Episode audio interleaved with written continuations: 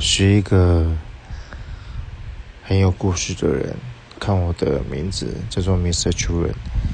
那如果有在听日本乐团的，应该知道这个很有名的乐团。那我的故事其实对我来讲，就好像一个不到40岁的男人，从年轻到这个岁数的点点滴滴，与从男孩变成男人的真正故事。话说来话长，但是如果你想听，我会愿意慢慢说给你听。